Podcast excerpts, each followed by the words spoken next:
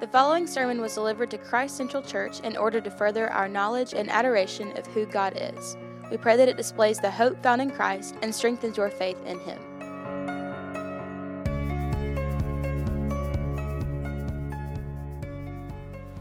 You have a copy of God's Word. Would you join me? Genesis chapter 22.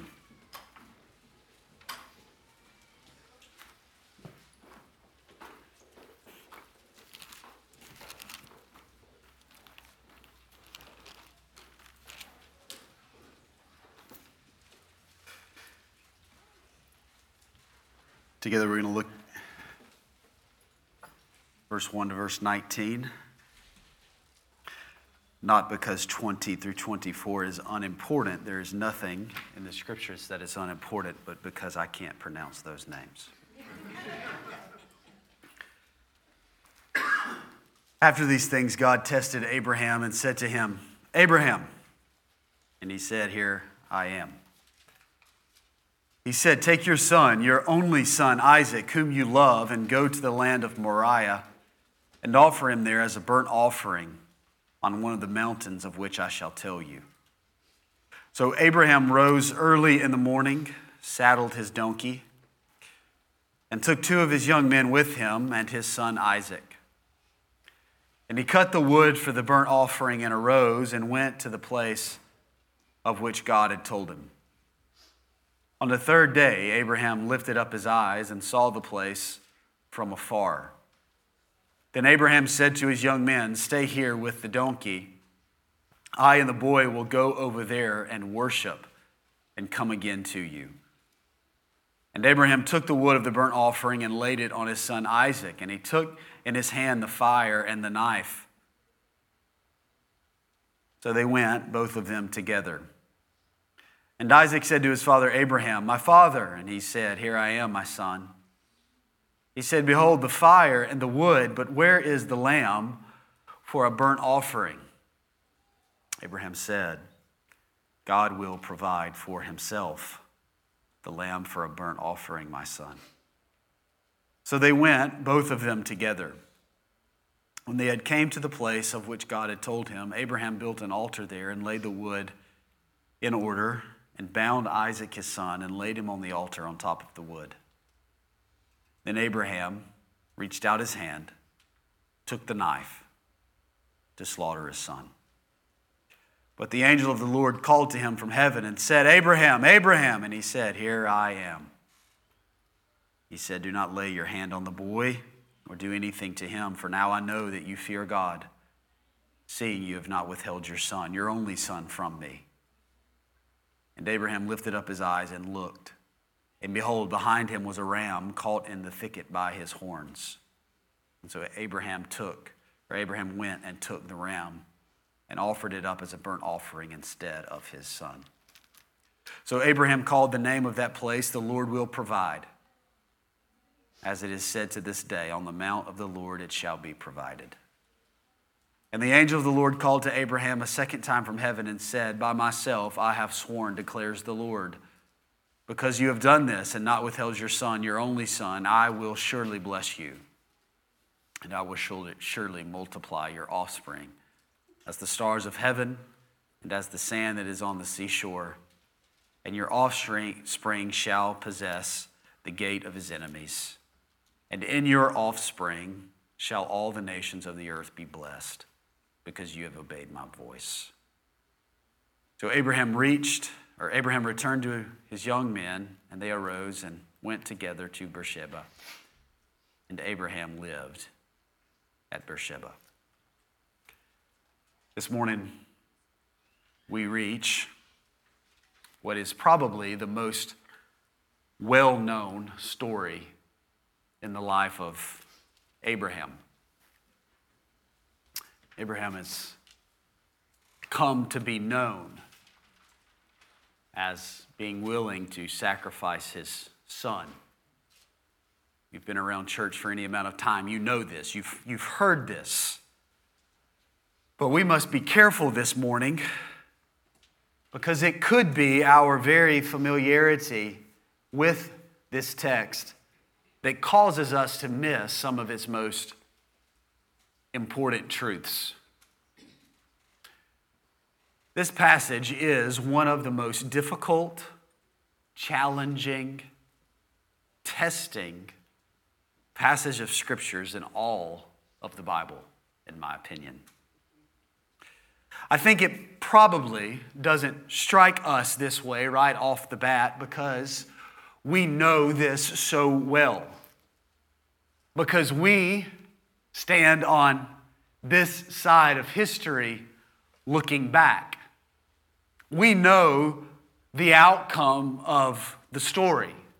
We know what God does in providing a, a sacrifice and providing a ram. We, on this side of things, can look at Genesis 22 and see and rejoice in how it serves us as a foreshadowing of the ultimate sacrifice that is to come in Jesus Christ.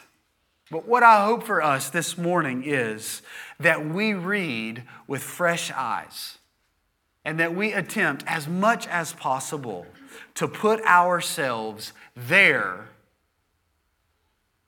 in Abraham's shoes.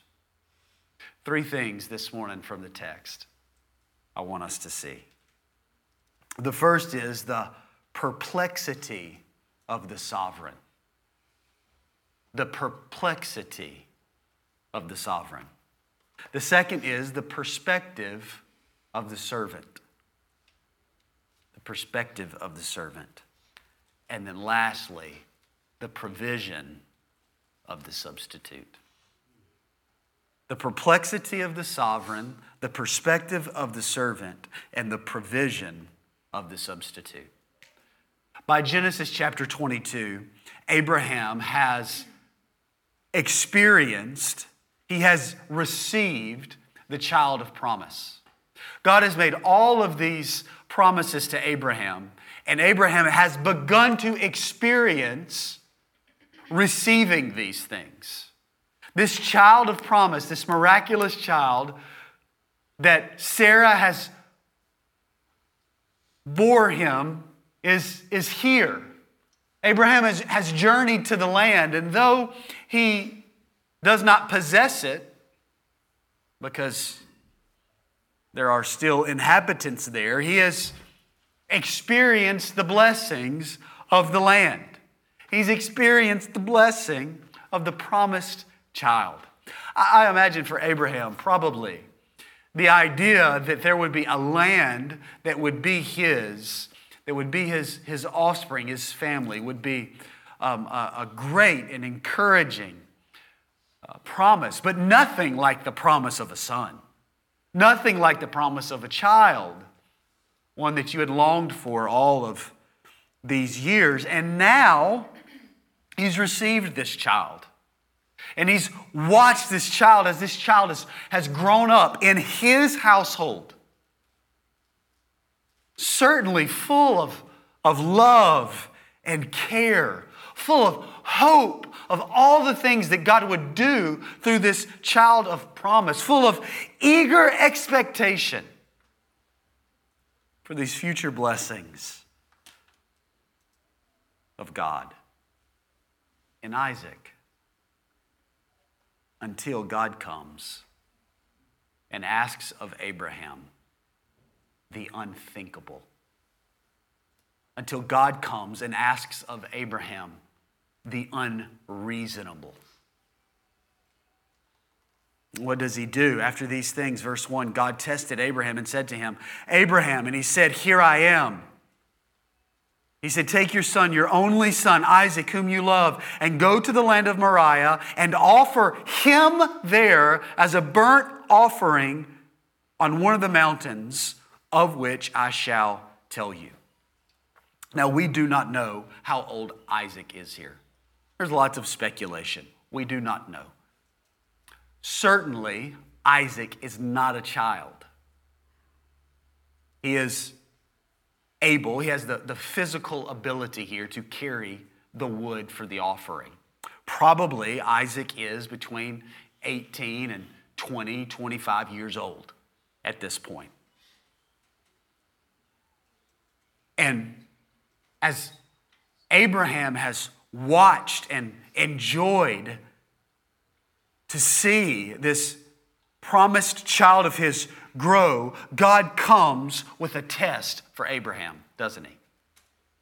And I'm frustrated by this because we don't know why God is testing Abraham. It doesn't tell us why God is testing Abraham. But this test that God has for Abraham is different than what we usually find in the scriptures when it comes to a testing. Usually in the scriptures, when it speaks of the testing of someone, it speaks in terms of hardship or adversity that is introduced in the life of a believer. But this is not that kind of test. This is a test of obedience.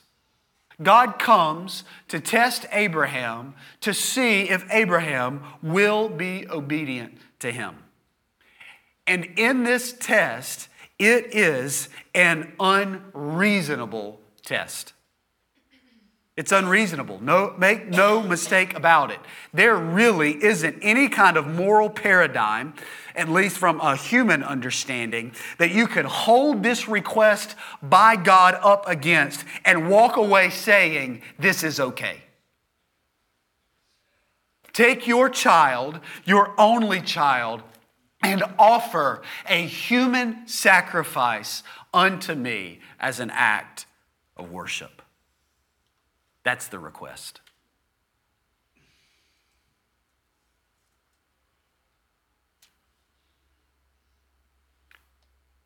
We don't know why. What we do know is that God is testing Abraham. We know that because Moses tells us that, doesn't he?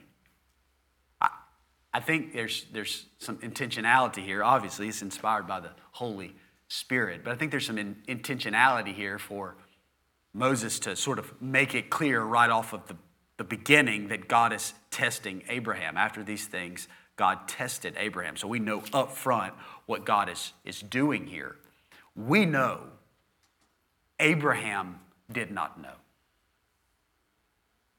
God did not say to Abraham, Abraham, this is a test of your obedience, of your fear, of your faith. This is a test. Let me see how you're going to do. God doesn't tell Abraham. Abraham doesn't know that this is a test.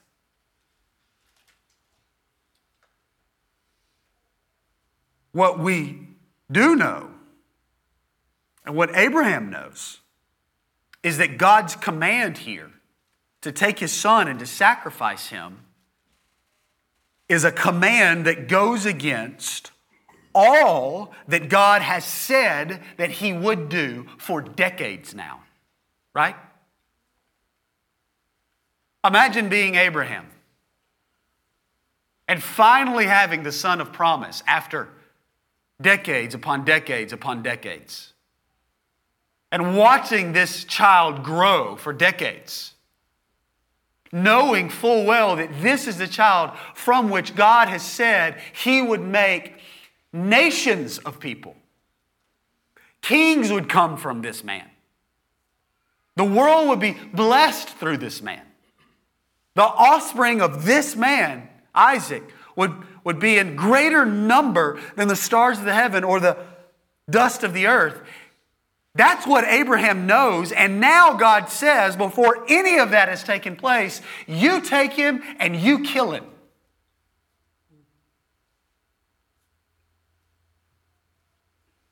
What will Abraham do when God makes no sense? What will we do when his ways are not clear? Will we go on walking by faith and obedience in the unknown until God makes it clear? That's the question. You see, you cannot come to this text and not come face to face with the perplexity of a sovereign God. You see, if we are not careful, we craft for ourselves a God that we can tame, a God that is comfortable, a God that is predictable, a God that is impotent, a God that is safe. But that is not the sovereign God. I am reminded of the interaction in The Lion, the Witch, and the Wardrobe, where Lucy is there in Narnia, quite confused, certainly, by all the experiences that she's having, as she is having a conversation with some beavers. And she learns of a lion named Aslan. And this lion in C.S. Lewis's work serves us as the Christological figure. But for a little girl, a lion is, is terrifying, right? And so she has this conversation and she says, Is he quite safe? I shall feel rather nervous about meeting a lion. That you will, dearie, and make no mistake, said Mrs. Beaver. If there's anyone who can appear before Aslan without their knees knocking, they're either braver than most or just silly. Then he isn't safe, said Lucy. Safe? said Mr. Beaver. Don't you hear what Mrs. Beaver tells you? Who said anything about safe? Of course, he isn't safe, but he's good. He's the king, I tell you. God is not safe. God is not predictable. God does not operate within the bounds that we set for Him. God is sovereign. And there is much mystery about the sovereign God of the Bible. Psalm 115, it's one of my favorite little verses, verses 2 and 3. Why should the nations say, Where is their God? Our God is in the heavens, and he does all that he pleases. This is the definition of sovereignty that God can do whatever pleases him. And he does. It may not always make sense to us. It may not always be clear to us. It may at times come face to face with our perceptions that we've created of who He is and how He acts. God is not always clear. And He is sovereign, so He doesn't have to be. He can do and is doing whatever He wants, whenever He wants, however He wants. He is the sovereign God, and He does not have to tell us always exactly what He's up to. And He doesn't to Abraham. The question for us is are we okay with that? To believe in God's sovereignty is to believe that.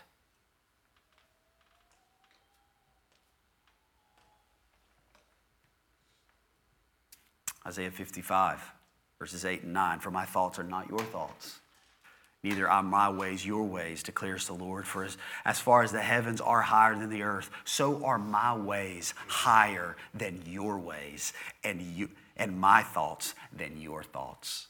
It's funny, we, we, we, we hear that verse and we know it and we love it. And it's a, the Lord's ways are higher than our ways, the Lord's thoughts are higher than our thoughts. Like, this is, this is, this is condescending to us, isn't it? This is God saying, listen, as high as the heavens are from the earth. Let me ask you a question. At what point do the heavens stop? Well, no one knows. Supposedly, somehow, they're ever expanding. How do they know that?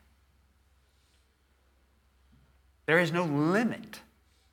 God's saying, there is no limit to how much higher my thoughts are than your thoughts. What a good reminder for us.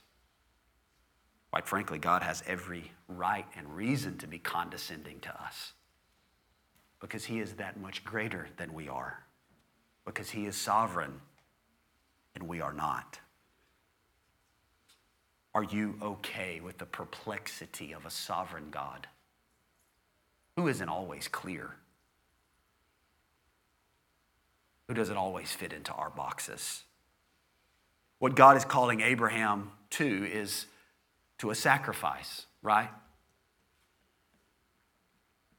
And while the commandment here was to sacrifice Isaac as an offering to the Lord, the real point at what God is getting to here was not the sacrifice of Isaac. It was Abraham's willing sacrifice of himself the sacrifice of his own will and his own wisdom in regard to his son. The test here is not for Isaac, the test here is for Abraham. Abraham, are you willing to lay aside all that you hold dearest and closest for me? That's the test. And so, how does Abraham respond?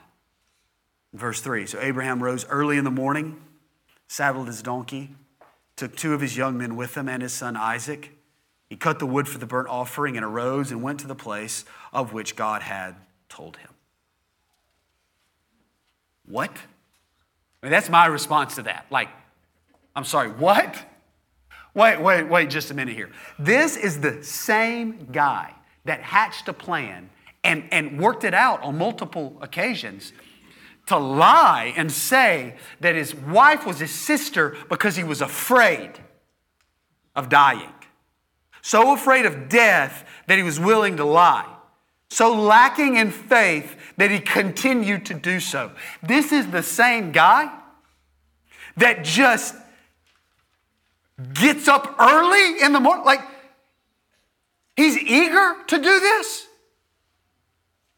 There's no record here of Abraham saying, uh, God, let me just, I just want to make real sure I heard you right here. You talk, you're, you, you talking about, you talking about Isaac, like my Isaac. And when you say like sacrifice him, you mean like kill him? There's no, that's not here. There, there's no, wait a minute, God. That goes against all of the other promises you have given me. That's not here. He gets up early in the morning, saddled the donkey, took two servants with him, and his son Isaac.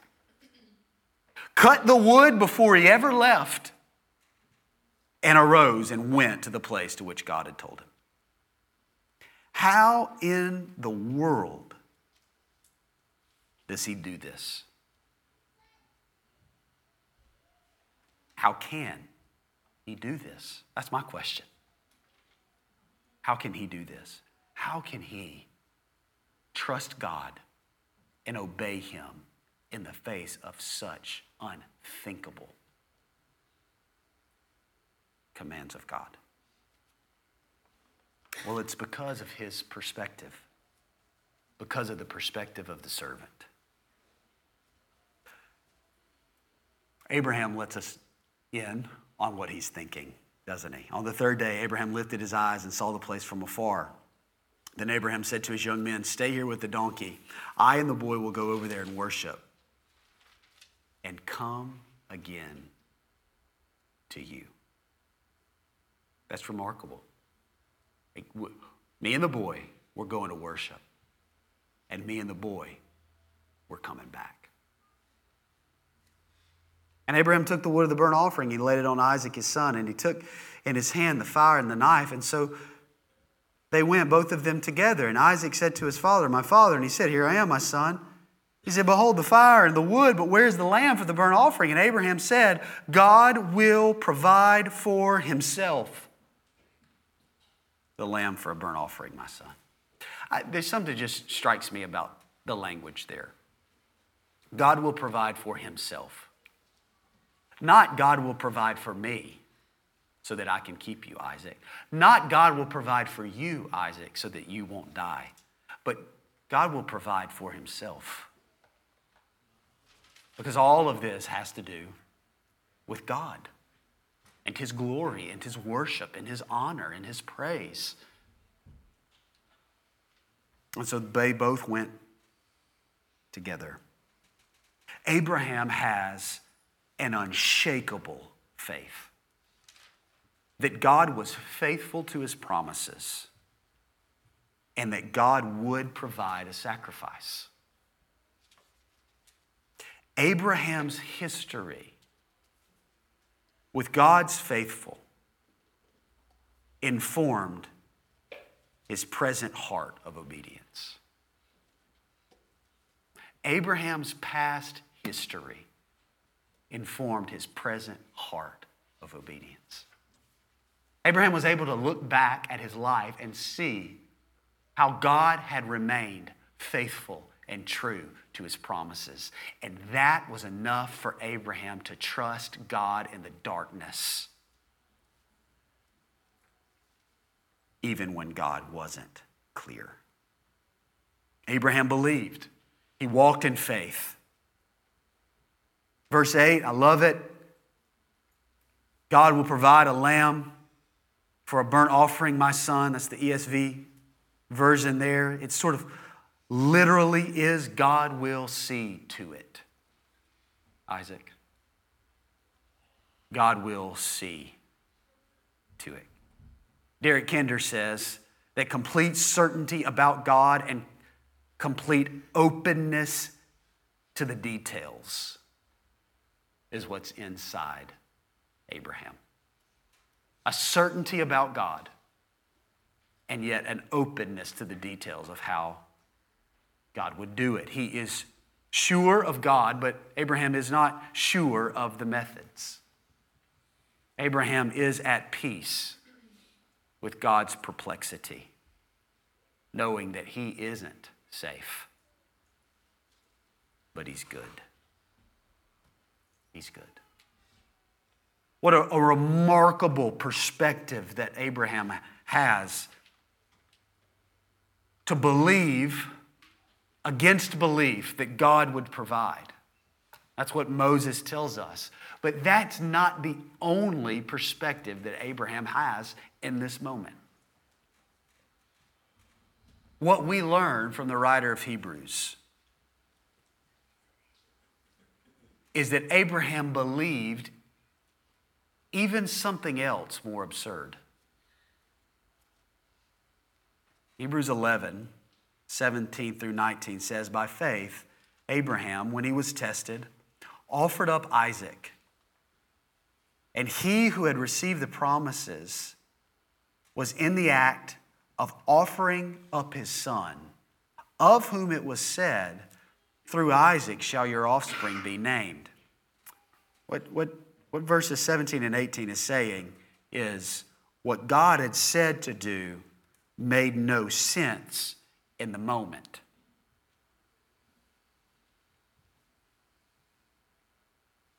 But he considered that God was able even to raise him from the dead, from which, figuratively speaking, he did receive him back. You know why that's crazy?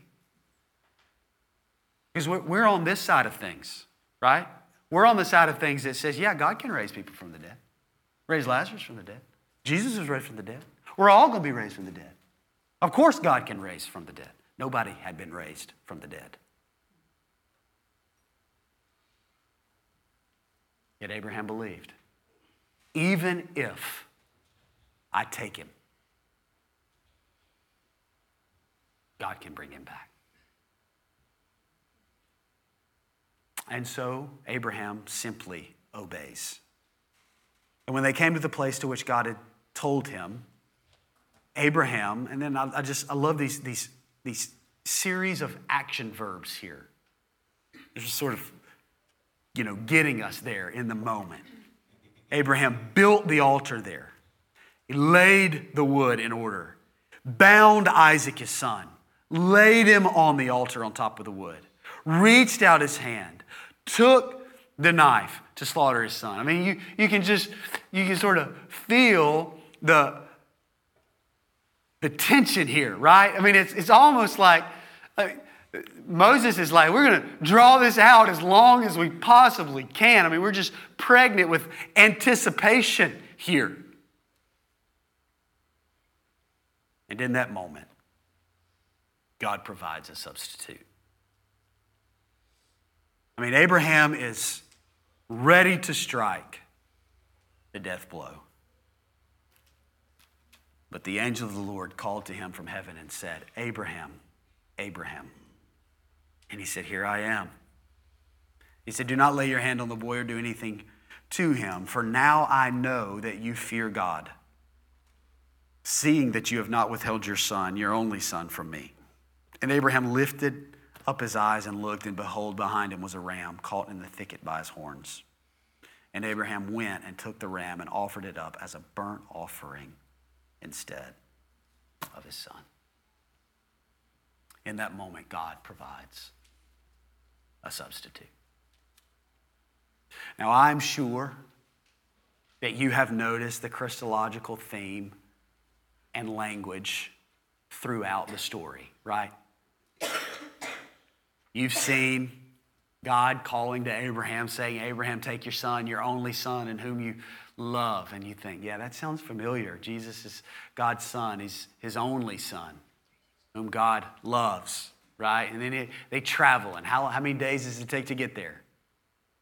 It takes three days. On the third day, the time comes. I mean, we've, we see the Christological themes and the Christological language here. And it, we, we see it because we're on this side of things.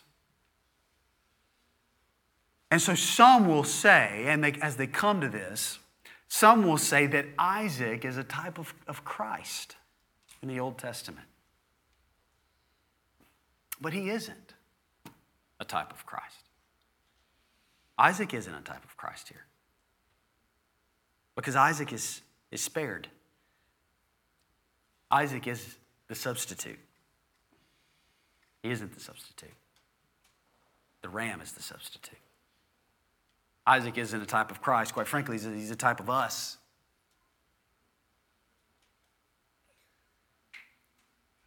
Because when you look at this, you walk away and you go, even Israel himself, Isaac, needed a substitute. Guess what? So do you.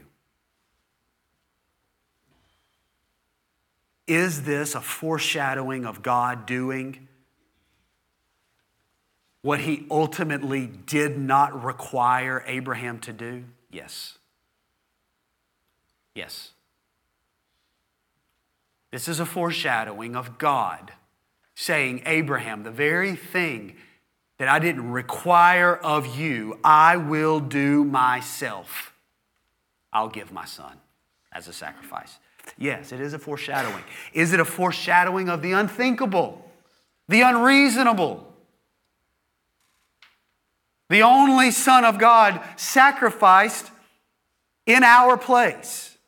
Yes, it is. It's a foreshadowing. And it's to show that there has to be a substitute. And God ultimately came as the only permanent and acceptable substitute in Jesus Christ, our Lord. What does it mean, a substitute? What does it mean? There must be a substitute. What it means is that it is either you or Christ Jesus who will be sacrificed. That's what it means. Either you will die or Jesus will die in your place as a substitute for you. That's the options. You die for your sin, or Christ dies for your sin. And he becomes a substitute through faith. Faith like Abraham, a faith that trusts God as the only one who is able to provide. There is no other way. There is no other substitute. I'm reminded of another scared little girl in one of Lewis's books in the series called The Silver Chair. Jill is thirsty. And although the sight of water made her feel 10 times thirstier than before, she didn't rush forward and drink.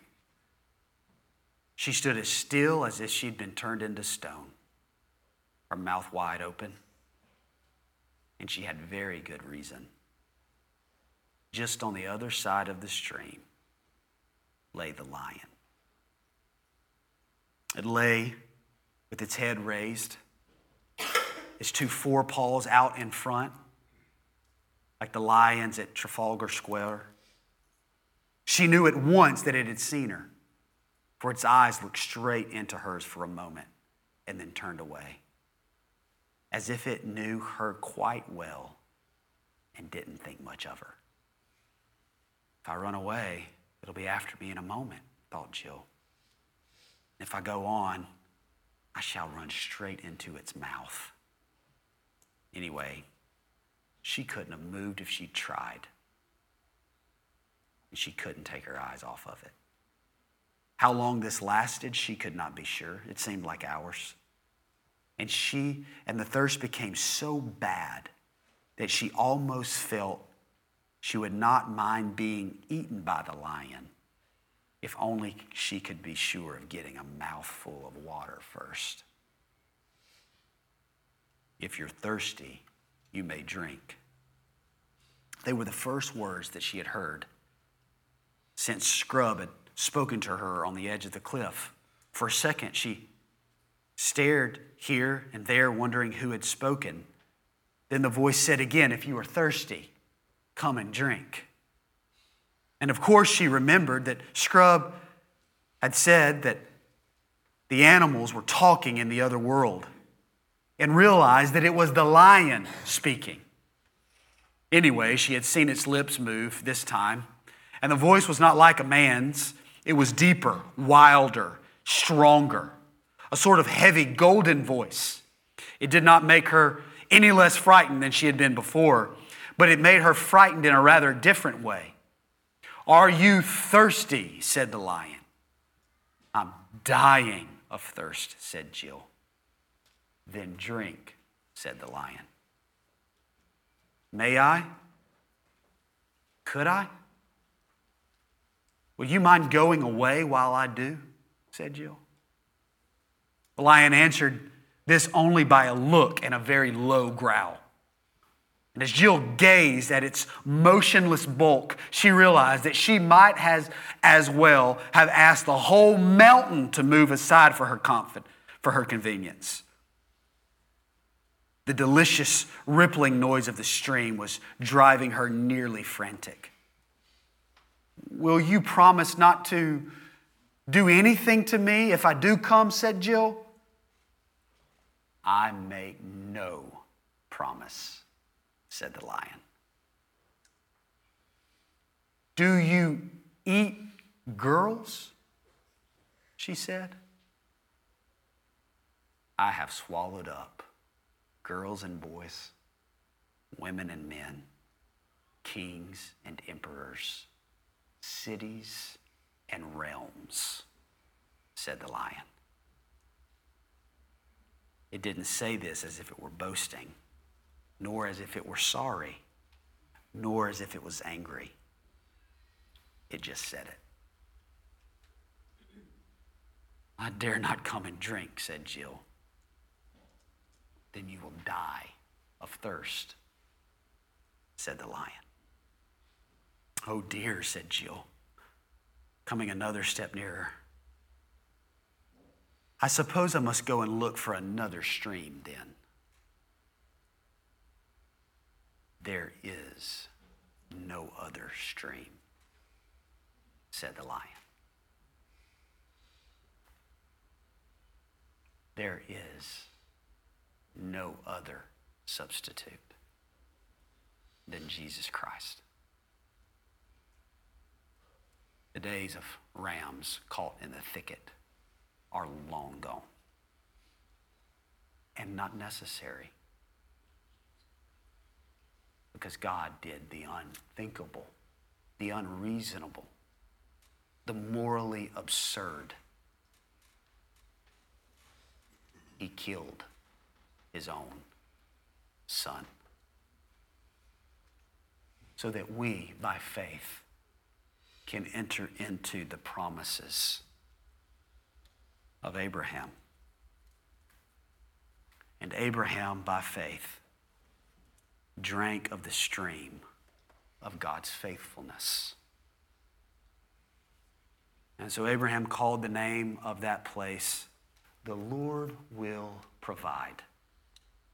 As it is said to this day, on the mount of the Lord it shall be provided. Have you drank of the stream, the grace of God, the only one that can quench your thirst? The fount of living water,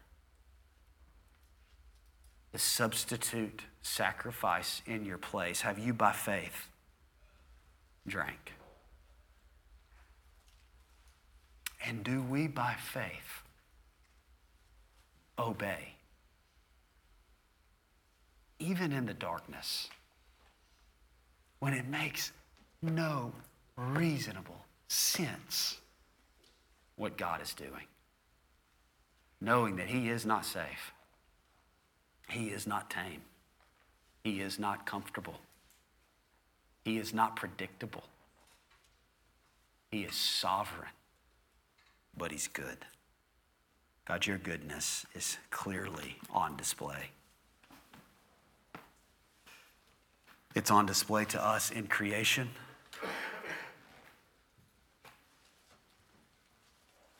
But nowhere is it more clearly seen than in you doing the unthinkable, killing your son on a mountain, tied to the wood. in our place. There is no other substitute. Only you, Jesus. So, would we by faith come to you and drink of the living water and never thirst again? And may we, God, trust and obey, even in the darkness and the confusion of uncertainty. Knowing that one thing is for sure you are sovereign and you are good. And you are working all things together for our good, for those who love you.